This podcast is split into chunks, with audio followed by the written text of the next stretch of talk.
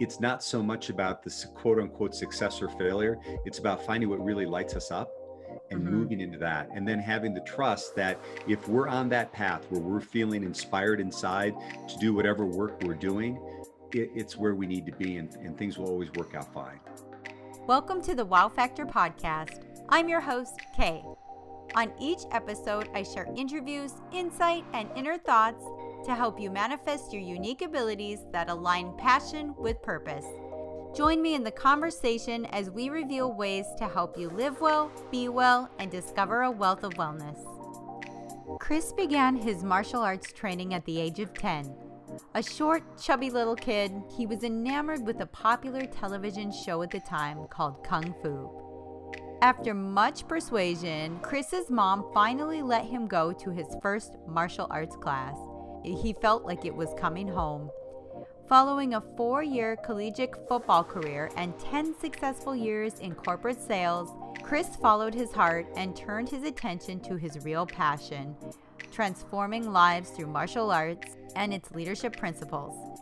For over four decades, Chris has been a dedicated student and teacher of the martial arts, achieving the rank of 8th degree black belt master instructor in 1999, Chris was the United States National Taekwondo Champion. Now, as a leadership coach, professional speaker, and Amazon number one best-selling author, Chris works to inspire organizations and individuals to reach higher levels of leadership, teamwork, passion, and breakthrough results by embracing the champion's mindset. Welcome to the show, Chris. How's it oh, going? Excellent, Kay. I'm doing great. It's great to be here. Thank you so much. I wow, I was reading about your work and your bio. That is incredible. That is so inspiring. I'm so excited to dive into this conversation with you.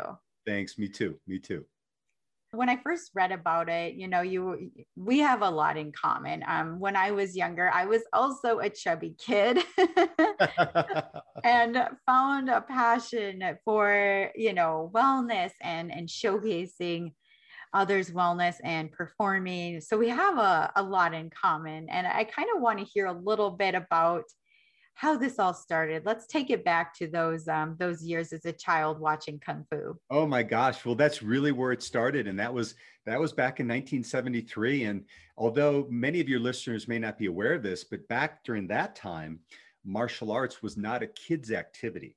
Okay. So okay. now you'll see a martial arts school in almost every corner.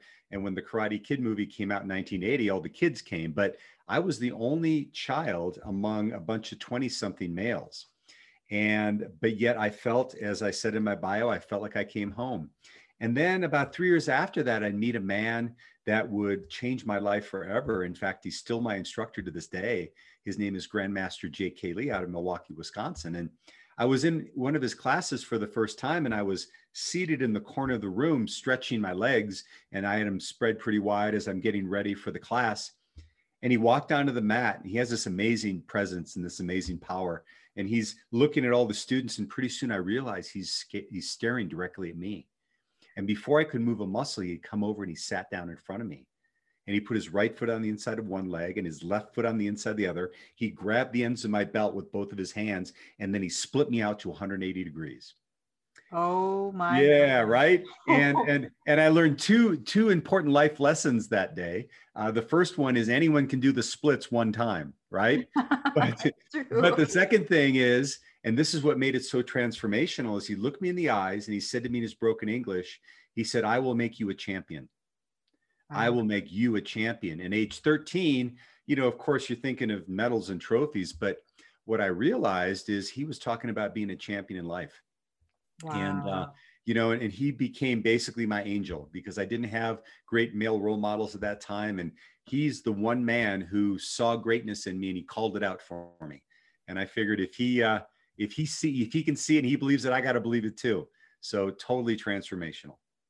That is an incredible story. And it, to have at such a young age, a mentor, a, a someone that you can look up to like that and encourage you and that is something that's so special and it sparks something in you you know what a what a blessing that oh is. he was like i said he was my angel and wow. and what it really also did is as I went on to be a martial art teacher and then eventually a coach, you know, like I do life coaching and business coaching now, I realized the power that we have in our words when we speak to people. So I was very mm-hmm. conscious of it when I was teaching a lot of kids. I was conscious of it as a parent and then as a, you know, a life coach also as well. It's just our words can be so powerful and people particularly when they're in vulnerable states, you know, they're going through challenges they're you know they're finding out and live you know learning about themselves. All it can take is one sentence one phrase that can bring someone off on a totally different trajectory. So i've always valued that in the work that i've done since wow you know just saying that actually reminds me of a moment when i was uh, in my earlier 20s and i was going through you know a lot of life changes some good some bad and I didn't have the best of confidence at the time, but I had um, met this wonderful couple at um, at the church I was going to, and the gentleman had told me, he said, "Kayla, you're really smart," and it like changed how I thought about myself. Right. That, like you said, one sentence, one phrase, and I, it's just something like that, and it it, it empowered me to open my first business. And still to this day, I work through that business. I still yes. do freelance design and yeah. it's incredible to hear stories like yours because it, it it it just shows us too the responsibility of our words. That's right.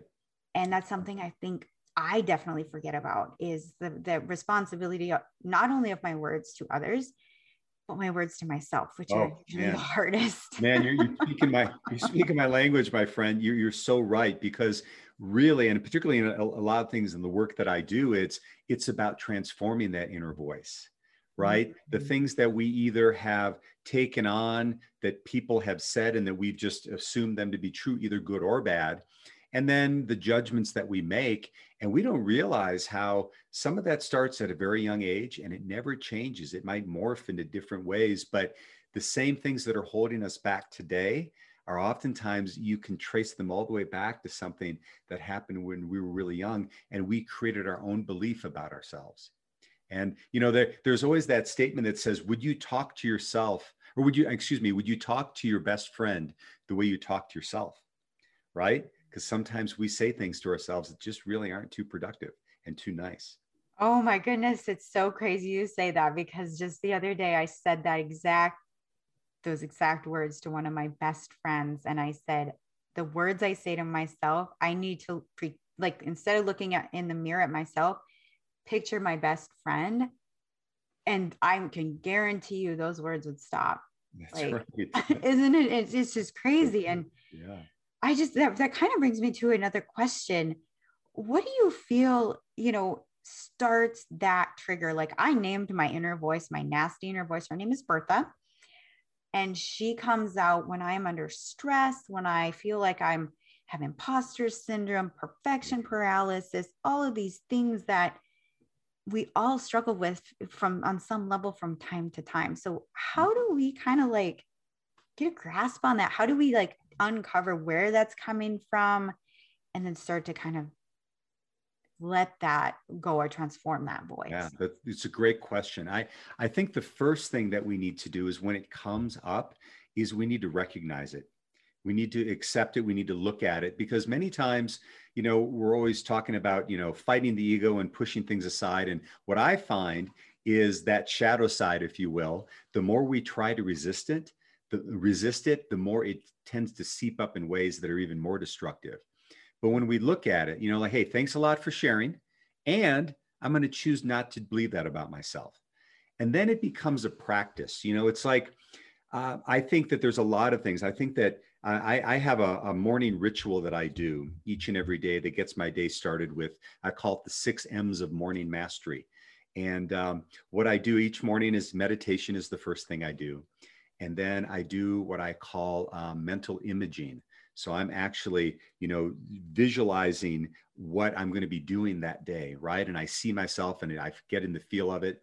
The other is called mind treatment. So that's positive affirmations that I'm making about myself, right? And so that's a way of me constructing that day and, and building off a great base. And then after that, every every morning I do some sort of movement, some sort of exercise. It doesn't need to be a, a ton, but it's just getting the body moving. Then uh, the fifth M is motivation. So motivation, I get that through reading. I get it through listening to books and watching videos. And I love TED Talks and I love podcasts. So I do that. And then the final one is memoirs. And so it's literally scribing and journaling. And sometimes some of those ways of, um, you know, asking ourselves those questions and seeing what's really beneath them comes through that free form writing. And so I just say it's not like it's always going to happen in an instant, but when we have consistent practices, like I just shared with the six M's, what can happen there is it just becomes more of a natural part of ourselves. And then it's not that those negative thoughts never happen, we're just much more aware of them and we're able to transform them before they really get a hold of us. Wow, like that is that is so insightful. Just like that nugget alone, I could probably do an entire podcast on. the six M's. I think that is a huge takeaway. And that's, I think, uh, where a lot of us do get stuck. We get stuck in that, the shadow voice and like the, not so much it's speaking, but the, believing the truth oh, of it. Yeah. Believing it as our truth, believing it as our, it's, it halts all sorts of progress. It, right. and I feel like, you know, many high achievers, as well as people who are just starting out, they give up on their journey because they they look at the next the person next to them or they they look at themselves and think well i'm not there yet so why am i even trying? Right right right. So, and, or and then another thing i know in my own life and in my martial arts competitive career oftentimes i was motivated by fear of failure. Now mm-hmm. in the short term that worked well at times but over the long term it can be really destructive right and so it's one of those things where I think when we start to believe in ourselves and we're just comfortable with who we are, it's not so much about the quote unquote success or failure. It's about finding what really lights us up and mm-hmm. moving into that. And then having the trust that if we're on that path where we're feeling inspired inside to do whatever work we're doing, it, it's where we need to be and, and things will always work out fine. Right. And, and that's not always the way we look at things in Western society. But I'll just tell you from my own experience and people that I've worked with and, and been mentored by, that's uh, one of their hard and fast rules is find out what lights you up and then lean into that because we all have an inherent gift.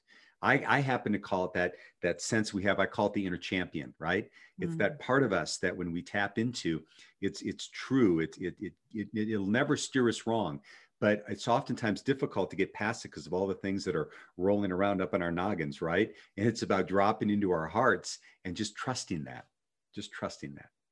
That is so true. I think, especially in today's day and age, when we have cell phones and computers and we have com- constant bombarding with thoughts of, do this thing and get this thing, uh, do this diet, achieve this, do this. But there's so many contradictories. There's like, different things that are be, being thrown at us say like diet there's how many different diet plans and then by the time you're like told you're like well which one? I guess i can't eat anything. What's going well, well you know I, there, there is a book and i know the title and right now i'm not thinking of the author's name so forgive me for that but the book title is something like if how to's were all we needed we'd all be thin happy and rich.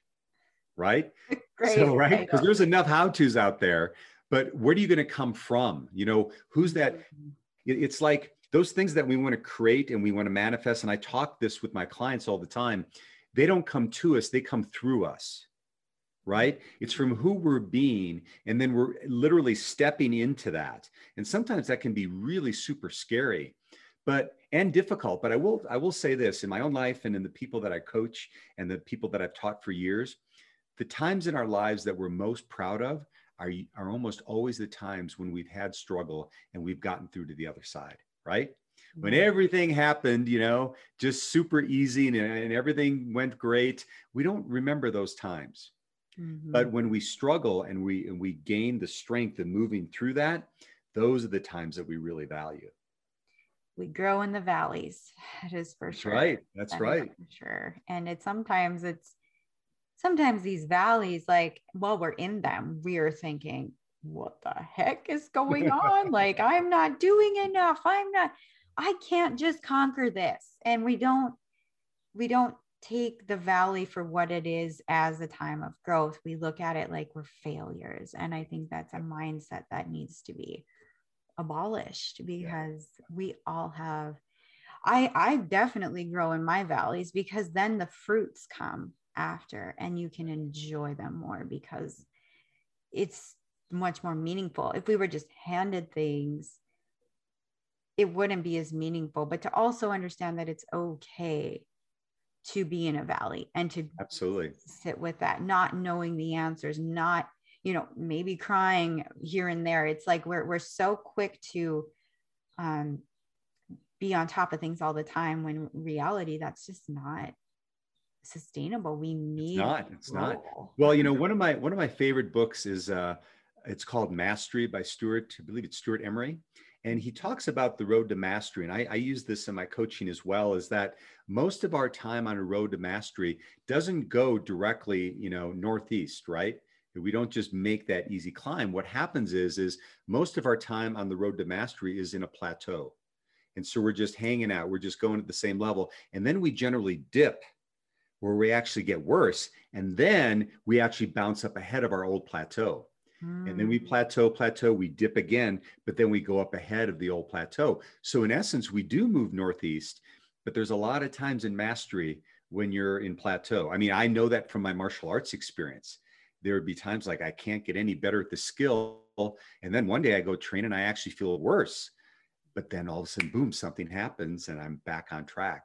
So I think if we, we're in a very fast um, food society, if you will, we mm-hmm. expect results right away. And sometimes fast results are a good thing, but generally the ones that stay with us are the ones that we have to cultivate and we have to live through over time.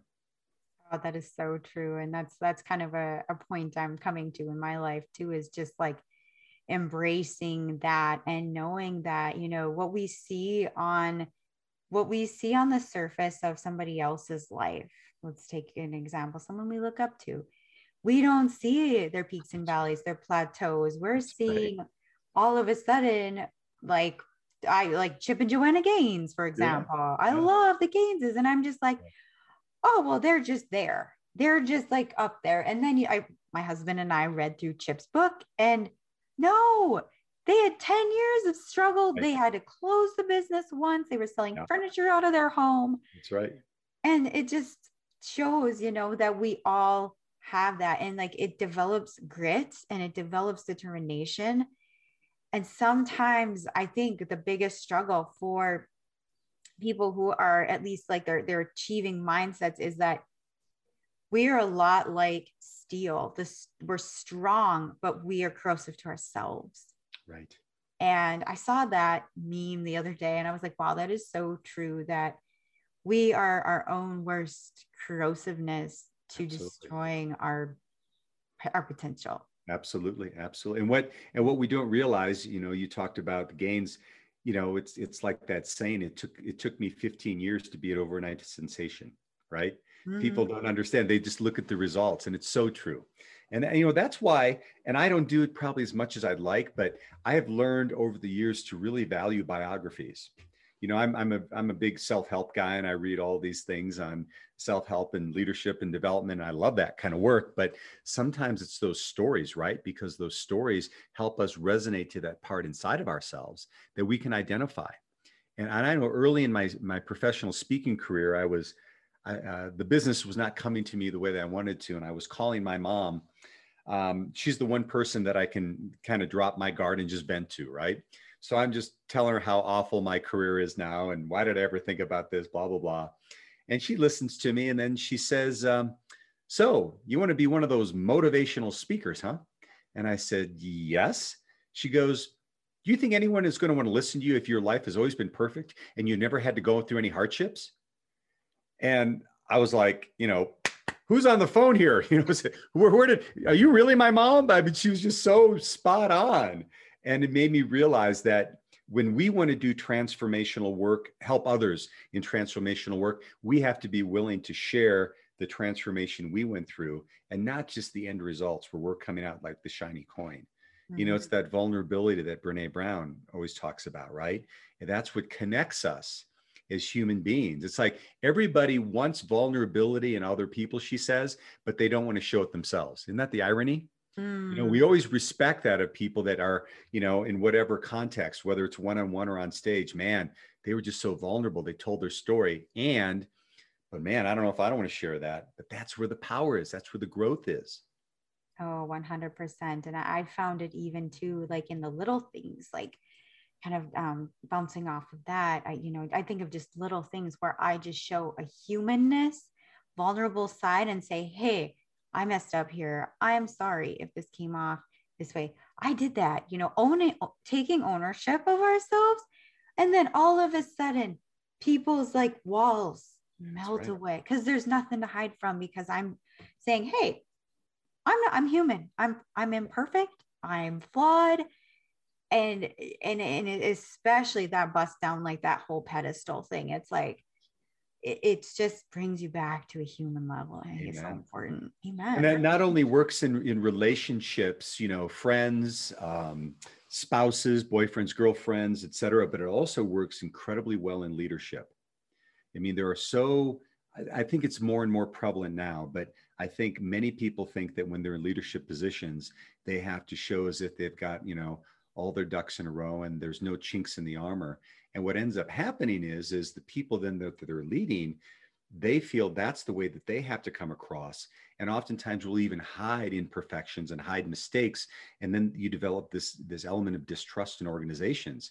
But when you know a leader is vulnerable and they take account when they've made a mistake it frees everyone else up to do the same and that's when organizations can really thrive oh that is so true and like it's interesting to see in businesses like even businesses that seem to be super super successful large corporations if the leadership is not you know if they're not if it's like oil and vinegar like or oil and water they're not driving they're not being transparent it's going to create a culture even even if it's not apparent at the at the surface there's a depth that people sense and feel mm-hmm. unknowingly so but there's like you can sense there's something you can't really trust but when people come to the the forefront and are honest and they also accept who they work with as also flawed human beings you can work through the flaws and you can create a, a good synergy and trust and growth mindedness because i kind of think too of like when as it say a child if you are constantly beat down on in terms of like you mess that up what does that make you do? Mess up more. I think that right. goes into adulthood yeah. too. Absolutely. And, and and then that becomes people's identity. Mm. it's really dangerous. And i've seen it a number of times. You know in my martial art career i've taught you know tens of thousands of kids. And i've watched thousands of parents parent those kids and i've seen both the positive and the negative of that and when people we we all as we grow and we're learning to be who we are we take on identities and there are literally kids that will take on the identity of the mess up, of the screw up, right? Mm-hmm. That, that's just because that's how they've learned to relate to the world. And it has nothing to do with their inherent intelligence and, and value or whatever. It's just the identity they've taken on. And then when we grow into adults, it, then it just it just uh, manifests even greater ways of doing it, right? Mm-hmm. And um, and so it's but the, the thing of it is is that when we get really honest with ourselves and when we are adults now we do have a choice to to to change that then it is about being honest and accepting all those parts of ourselves and that sometimes is the hardest thing to do but that's where the freedom is right that's wow. where the real freedom is that's true and that's something i've you know been working on more and more recently yeah. than you know in my my 20s i i kind of didn't really, you know, it's a very surface level. And now, like getting into my 30s, I've been, I just feel like uh, getting a little bit more wisdom, a little bit more self acceptance, although it's a struggle. Um, yeah. But surrounding myself with people who are also in that mindset of, of growth, self acceptance, I feel like who you surround yourself is a huge factor too. Um, yeah, Jim Jim Rohn says that we're an average of the five people we spend the most time with. So, and I totally totally accept that mm-hmm. i completely agree so I, I like that we're kind of talking about you know these struggles that people are going through and all of us at, at, at one point two points 10 points this year in 2020 i'd say a lot of us you know had to do some reflection and that sometimes is ugly that's not a fun place to be uh, so there's a lot of people gaining new perspective but how can someone like you help others to direct that into yeah. a positive self growth yeah. Well, great question. You know, I, I have been sharing this quote a lot. This is my favorite quote of 2020. Um, one of my good friends shared this with me that um, we need to be stubborn in our goals, our visions, whatever, but we need to be flexible in our methods. Mm. Stubborn in our goals, but flexible in our methods. And if 2020 taught us anything, uh, I think it's it's that, right? Mm-hmm. And so when I like when I work with people, I basically have them. We focus on five things the first thing we focus on is helping them get really clear on their vision, right? Many people have a difficulty articulating that. You're like, what do you really want to do with this life, with this business, with this relationship? What is that? Most people can tell you what they don't want, right? They can tell you what they don't want. And so what I generally do is I, if if they're if they're stuck on really tell me what they do want, I'll say, what what don't you, you want to have happen? And they'll, uh, of course, clearly articulate that and say, okay, how can we flip that around? Right. So what's what's your vision? And then, you know, either developing yourself or working with a coach or whatever you want to do is really understand the strategies that will make that come to fruition in your life. And oftentimes it's not taking massive action, although that's can be appropriate at times. I find it's when we take small, consistent steps over time that's when transformation occurs. And so when I work with people, I, I have this whole process about that I call begin with the end in mind and then break it down. Right. So we have this huge vision of what we want to create. And sometimes that can be a little intimidating to people. It's so big, I don't know where to start. But you know, how do you eat an elephant? One bite, One at, a bite at a time. Right. So you break it down. And that you don't only just break it down, but you integrate it in your life. So it's in your calendar, the activities each and every day. Like I shared, you know, the six M's, but other things too. You're taking those steps because those good habits that you have, they don't add up, they compound. Mm. Does that make mm. sense? Mm-hmm. They build off of, of one another. Mm-hmm. And then the other things that I always share with people is, and we've been talking it for most of our conversation here, we have to be really clear on having a proper mindset. Right. Mm-hmm. And that sounds like a cliche, but it's so true. It's so true. Even identifying the difficult times as having value for us. But then the final two is I think sometimes things we don't maybe think about as clearly is number four is what are some skill sets that you need to, you know, increase? Where can you expand? Is there a place for you to grow educationally or just in practices? And then finally, this is probably the one that most of us miss. Where are the energy drains? Where are you currently putting your attention, your focus, your time, your action into things that don't even serve you anymore? And we just, we have a tendency to do that because we are creatures of habit, right? It's like, have you heard the story of the, of cutting off both ends of the ham? Have you ever heard that story? Yes, you know, the, yeah, the, the, the, the, there's three generations of women in the kitchen at uh, Christmas dinner and the, the, the, the youngest uh, cuts off both ends of the ham and she slides the ham in the oven and she says, Mom, I've often wondered why do we cut off both ends of the ham? And well, the mom looks and she says, I have no idea, honey. Let's ask your grandma. So she goes to her mom. She says, Mom, why do we cut off both ends of the ham? And mom says, I have no idea. Let's call let's call my mom. So so great grandma is in the old country and they get on the phone and they call her up and they're like, Mama, Mama, why do we cut off both ends of the ham? And she chuckles and she goes, Oh, honey, when I was growing up, we had a very small dish and we couldn't fit the ham in. So we had to cut off both ends, right? do remember that now that right, but we do that, don't we? We do we that as human that. beings. We've just we're creatures oh. of habit. So it's like, where are those energy drains? Where are we putting our focus that isn't serving us, and where can we redirect it so that it's coming out positive for us? Oh my goodness, that is that is so true because like sometimes we're more comfortable, even though we're miserable, in the routine. Oh my gosh. Stepping you away. Truth there, sister. I'll tell you what, I, I, do, you know, and I, one of the things that I do in my work as well in within the martial arts is I do um, self-defense seminars for women.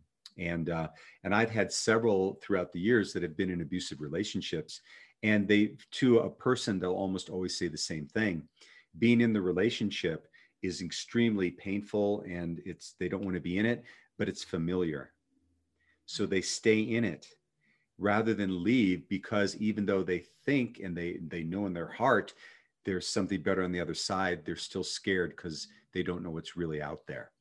And and you could take that same logic in anything you know? People who maybe aren't getting healthy the way they want to physically and doing things with their diet because it's familiar. Things people that stay in jobs for years and they don't want to leave but it is familiar they know how to deal with it and because we're adaptive as human beings and we're pretty resilient. So but it does take courage. It does take courage to leave when it's not right for you. That's so true. I think one of the most um one of the things that like forms the most courage in me is seeing people i know and love who've lived their life just getting through it and then woke up one day and are 70 oh. and haven't then it's there they feel that it's not always too late but they feel it's too late. And that is that in itself is very motivating to me because you know you care deeply for these people. We we, we know these people. We all have these people in our lives. And i'm sitting here like okay how can i pivot from this mindset and get out of what's not serving me. So i can actually serve to my god-given talents to, right. you know how how we're all meant to serve. We like you said we all have a purpose on this earth. We are all valuable. Everyone from the person who's taking out the garbage picking up the garbage every morning if they love what they do they are serving in their capacity they are to be respected for what they do. And I feel like it's different for everyone. You can have someone who's a CEO of a, a huge corporation, or you could have someone who simply takes care, goes around to an old folks home and and is a, is a is a care caregiver for the elderly.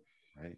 And that's like that's what my mom did and felt very serving in that part yes. of her life. And it's just amazing, you know, when we kind of like change that perspective, it really can shift us and give us that strength to to to move in that direction of finding those. Absolutely. And you know it makes me think of a quote and again i can't uh, i can't attribute this quote because i've heard it from many people but um, hospice workers will will tell people that those that are on their deathbeds don't regret in their lives the things they did as much as they regret the things they didn't do oh my goodness. the risks they didn't take, you know. And uh, it, it, when I first heard that, it really made me reflect.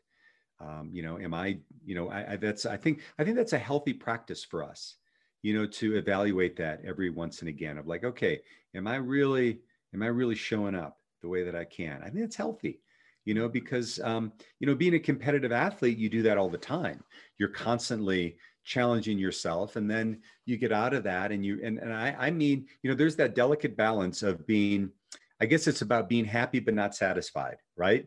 Is you're happy you're content you're enjoying life you're contributing and i still want to create more. Because i see i believe too that as human beings we are most happy when we are dealing with challenge when we are in a creative mode we're not happiest when things are all running smooth and perfect. I, I've seen some amazingly happy people that are going through some strife, but they're on a purpose and they're amazingly happy. So that's incredibly true. You know, it's complacency is definitely, you know, I, I struggle when I'm in complacency and I kind of came up with this mode or model and I don't know if it's actually it might be out in the universe already somebody may have already coined this but I thought I think of it like um, you have a green light, a yellow light, and a red light. And the green light is that everything's going great, the grass is green. The yellow light is kind of where I like to live. It's like, okay, you're challenged a little bit, and then sometimes touching into the red to get that little, like if you have that shift you need to make, you sometimes got to get in the red zone, but there's kind of a dance between these zones where I think all three are valid but I like to live in that yellow zone yeah. and touch into that red a little bit here and there. But sometimes also being in that red too much can um, become really draining and really mm-hmm. disheartening and that's when those mentors and and people you like surround yourself with those strong people right. start writing i pray i mean those are the things that help me to get through the the the, the trying times yes. Um, so i think that's so inspiring and um, I, would love to touch a little bit um, on your book. And do you, are these some of the things you talk about in your book? Yeah, yeah, yeah. So the, this book that, uh, that I just published back in February is called Breaking Through. And if I, if I may, I've got a copy right there. And Breaking Through, I'll tell you how it came about. And I'm really proud of this fact.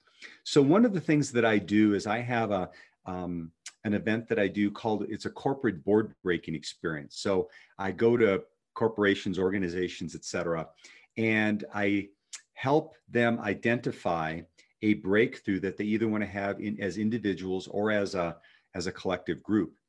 And then what they do is they write that breakthrough in a very specific way um, on one side of a board that we would break in martial arts training, right? And then on the other side of the board, they write the limiting belief or beliefs that have been holding them back. Mm. And then I, I systematically take them through and teach them how to break the board. Then they stand in front of the room and they say, uh, My name is I am. They, they say their name, they say their breakthrough, and then they say, What's been holding me back is this. And then we have someone hold the board and they're looking at the limiting belief right in front of them. And then they heel palm, they break it with the heel of their palm and they they break the board and and it and it's it's an amazing um, amazing event. I've had so many people uh, just in tears, not not because their hand hurts, but because of joy, right? Because they were able to have that breakthrough. But I always wondered to myself because I see people here in Denver that have gone through the course with me, and they'll always say almost the exact same thing.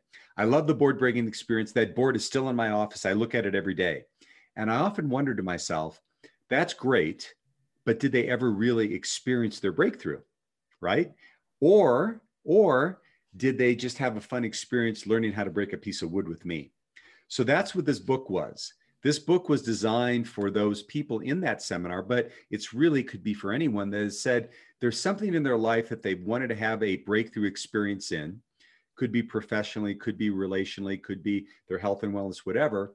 And what are the steps? If I was coaching you, what are the steps that you go through in order to ensure that that happens? So I've got three made, major core things. Number one is clarifying your vision, which we kind of talked about. Number two is creating your plan. And then number three is taking consistent action. And then each one of those sections has various chapters with activities to help you through uh, to get to that breakthrough. So that's what the book's all about. Oh, I love that. I think I need a copy. All right. that is amazing because that is where I think many of us get stuck. We we have the some of us like we have an idea we have this like we have our nests we know what we want to do but then we see the elephant that's right elephant, and it's we don't it's, too big. big. Yeah, yeah. So, mm-hmm. like, you know, at the beginning, I call them the three C's, right? So, clarifying your vision and uh, creating your plan and taking consistent action. And what I say is, is that, and I mentioned it before, is many times we're not clear about what we want. We know what we don't want. So there's a process that answer, they answer, answer questions. But then the other thing is getting really clear about why it's important to you. See, when we are really clear of why that's important to us and the impact we're going to make, when the obstacles come, we're much less apt to lay down our sword, if you will. Mm-hmm. We're like, hey, this why is so big for me. And if I may, I'll indulge, if I could indulge you with a, a short story about that. I um I spent my first 10 years out of college in the corporate world, but I always had this dream to open up a martial arts studio. In fact, over my shoulder here, I've got a an autobiography I wrote when I was 10 years old or 11 years old, excuse me. And I, you know, when I was one years old, I did this. When I was two, I did this. And when I was 10, I started Taekwondo and I'm now a blue belt. And one day I want to own my own school. So this was a dream I'd had my whole life, right? So my, my wife at the time, who was incredibly supportive through this journey, was was really there for me. But for any of anyone that's out there thinking about, man, I don't know if I want to take that risk. It's too scary. I want you to know I went through it as well. Um, deciding to leave the corporate world was not only the most exhilarating time in my life, it was also the most petrifying time. And I started getting panic attacks. Mm. All right. I mean, I'm talking about debilitating in the hospital kind of panic attacks. Mm. So I had already signed the lease on my new studio and I was still working at my old corporate job. And only one person in the whole place knew I was leaving. And I came by after work on a Friday and they were doing the build out of the new center, right? They were framing the doors and putting in the windows and hanging the mirrors. And my, my, my wife at the time was there. She was the general contractor. And I had a full blown panic attack. And I said, This is ridiculous. It's the worst idea I've ever had. I'm going to call an attorney on Monday. We're getting out of the lease and blah, blah, blah, blah, blah. And she's looking at me like, What the heck are you talking about? So she told me to go home because we'd have the discussion later. And she didn't say it in those nice of terms. But so I went home and afterwards, after dinner, I'm like, okay, this is stupid. We're getting, we're going to get out of this thing, blah, blah, blah. And she listened to me. And then she said, very astutely, she said, you know, I supported you in following this dream. And if you want to get out, I'll support you with that as well. I just have one request. I said, that's fair. What's your request? She said, my one request is that you sit our two sons down and you tell them why you are choosing not to go for your dream. Ooh. And I couldn't have that conversation because I realized that that was part of my why. I wanted to demonstrate, I never had that demonstrated for me by my father. I wanted, I'd been telling my kids since they were, you know, since they could remember, you can do anything in life. But here I was getting ready to do it myself, and I was ready to pack it in. And I couldn't do that. I couldn't have that conversation. So, what a beautiful gift she gave me, right? And so that's why I always tell people get clear on your why. Because when you do that, man, things start opening up, not only inside of us, but also outside as well. That's true. That's an incredible story. And it just, it was very, it's, it's amazing how people can just like say one thing and impact us and and sometimes sometimes it's that getting us back on track and right. like reminding us of our why or you know, helping us defeat that imposter syndrome that we all kind of get into those mindsets. And um, yeah, I mean, I, I think everybody who's out there right now has some something that they're just itching to get out and do and yes. and try. And i think it, it, this is so encouraging. This has been such a great conversation. I love the way this podcast unfolded. And i think it's just amazing. And I, would love to um, connect eh, you know connect our our listeners with your platforms where can they find your book yeah. Mm-hmm. Well, thanks so much. So the book is obviously available on Amazon. So you just go Breaking Through by Chris Natzke. Uh, what I've been telling, you know, tell everyone is you can always find out about my programs by going to my website, which is chrisnatzke.com, C H R I S N A T Z K E, N is in Navy. Um, and actually, if you go to my website, the first thing you'll see is you can download. There's two ways you can do this. You can download the introduction to Breaking Through.